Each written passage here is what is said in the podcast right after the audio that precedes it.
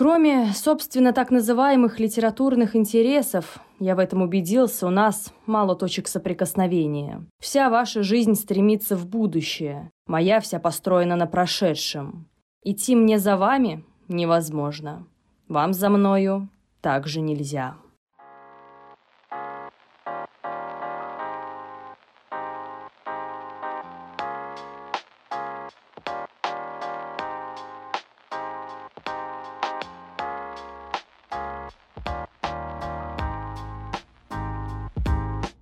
Привет, друзья! Меня зовут Наталья Менкина, и вы слушаете подкаст «Анна Калуф». Здесь я рассказываю маленькие истории, которые стали частью большой литературы. Каждый эпизод – история о людях, эпохе и событиях. Все, что произошло когда-то в жизни писателей, нашло отражение в русской литературе, а мы читатели, стали ее неотъемлемой частью. Подписывайтесь на Наколув в социальных сетях Инстаграм, запрещенные в России, Телеграм, ВКонтакте и на YouTube. Вы также сможете поддержать подкаст на сервисе ВК Донат и на платформе Boosty. А Наколув развивается благодаря вашей поддержке.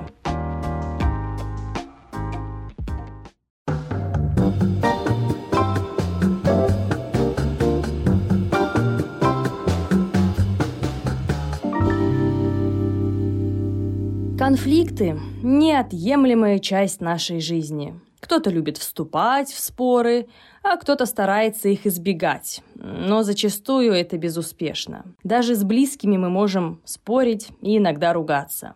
Да, и заметьте, что литературные сюжеты сплошь и рядом состоят из чего? Из конфликта. Чего только стоят отцы и дети Ивана Тургенева и «Война и мир» Льва Толстого. Кстати, а вы знали, что писатели между собой тоже любили поругаться? Я сейчас говорю конкретно о Тургеневе и Толстом. Более того, дело чуть не дошло до дуэли. Это было в далеком 1861 году, когда и Тургенев, и Толстой были известными российскими писателями, состояли в различных литературных и общественных кругах, но и также имели свою фан-базу.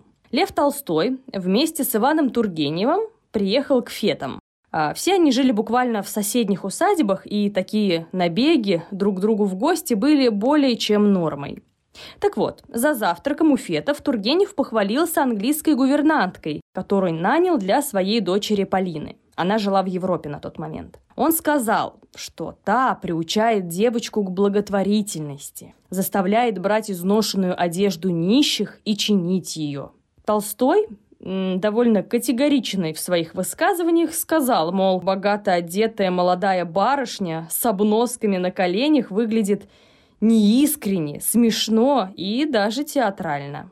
Тургенев, очень гордившийся своей дочерью, побелел от злости и попросил Толстого воздержаться от подобных комментариев.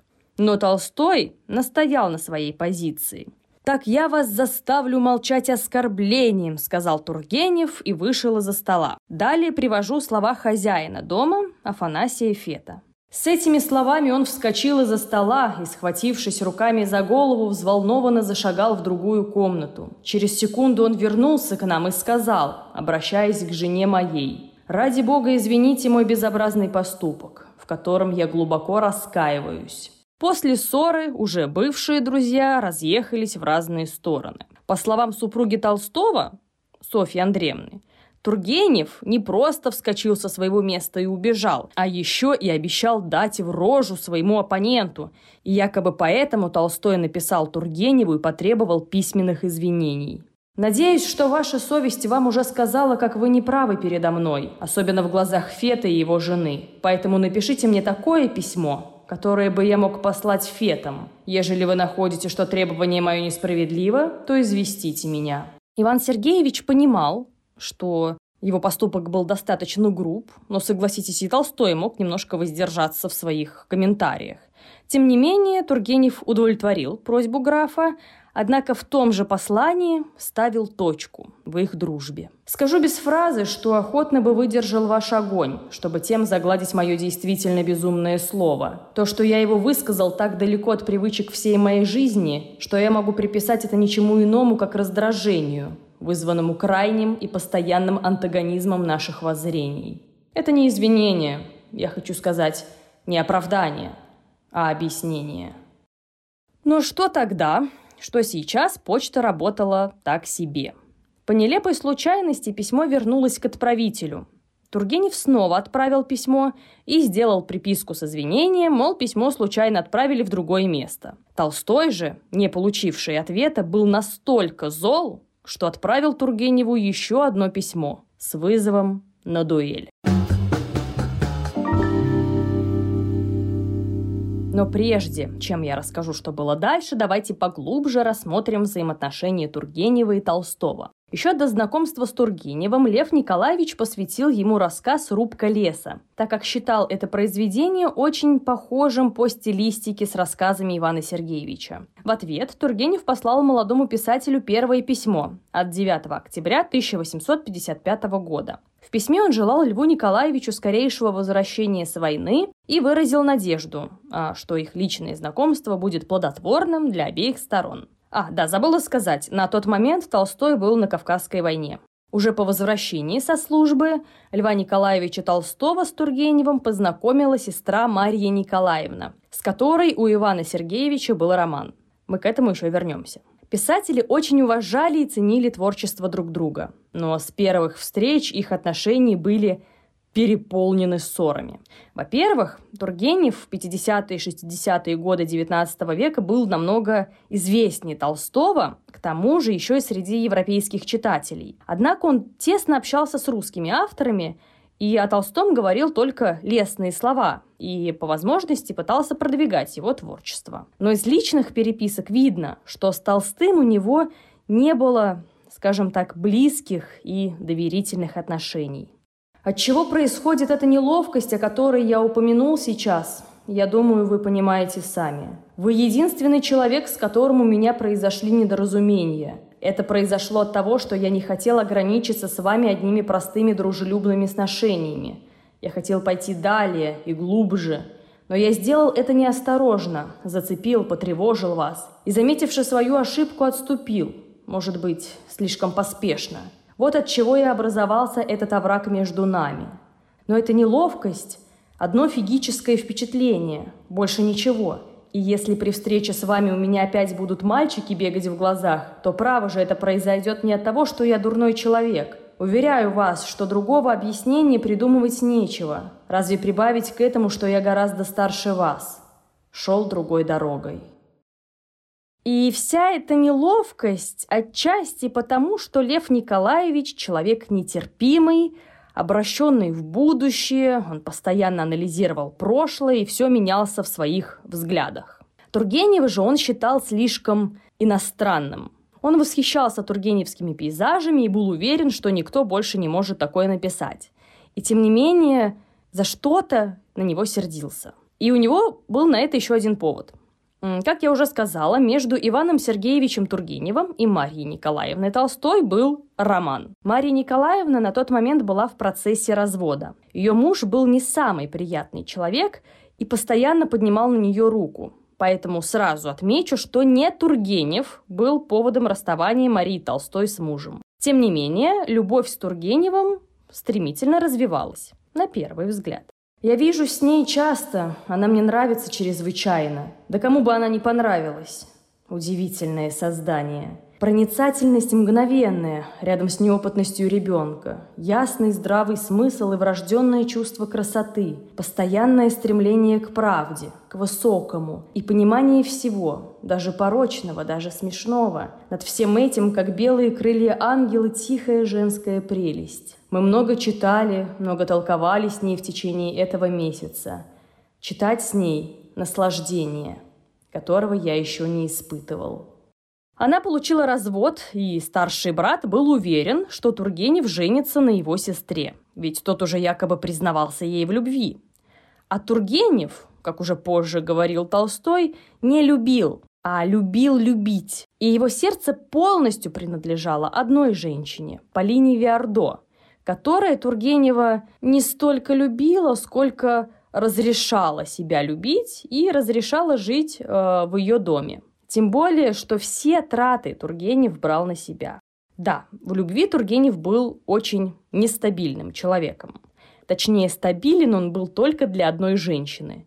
Но в остальном Тургенев был очень хорошим человеком, и, что тогда немаловажно, образцовым дворянином. И, как замечал Толстой, даже в голодные годы его крепостные жили лучше остальных крестьян.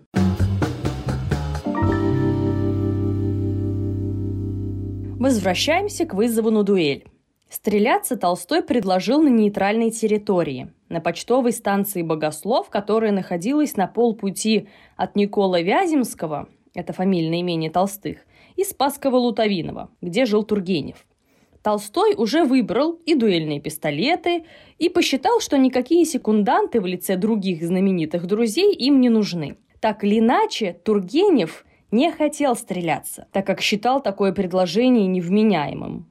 К тому же его не было в России, а такое мероприятие по удаленке не проведешь. Толстой воспринял это как трусость со стороны Тургенева, о которой потом распространяли слухи уже его коллеги. Эта сплетня вскоре дошла до самого Тургенева, и уже он вызвал Толстого на дуэль.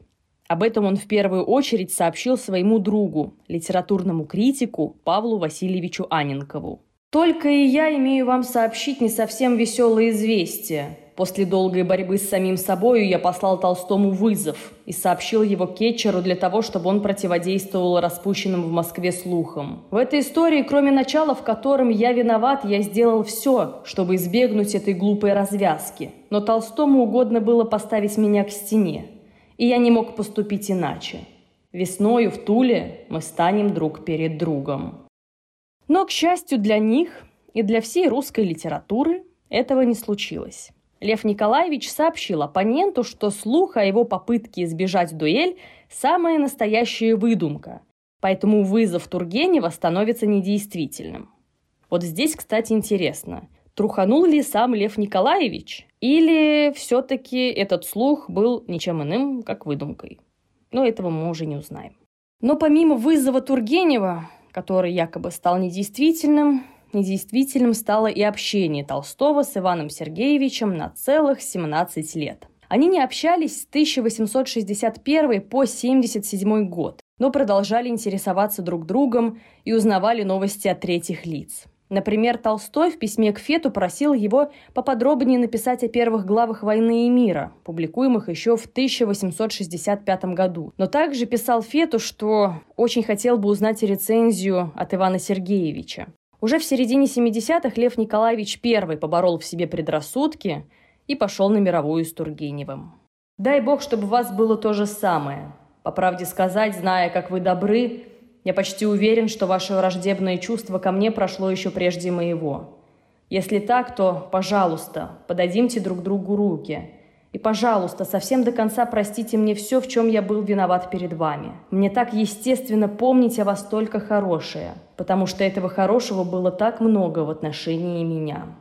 У меня есть предположение, что Толстой пошел на примирение еще и потому, что на тот момент начал углубляться в религиозные учения. Подробнее об этом совсем недавний выпуск «Праведник и безбожник». Поэтому ссора с Тургеневым тяготила его еще и потому, что Толстой был сторонником непротивления злу насилием.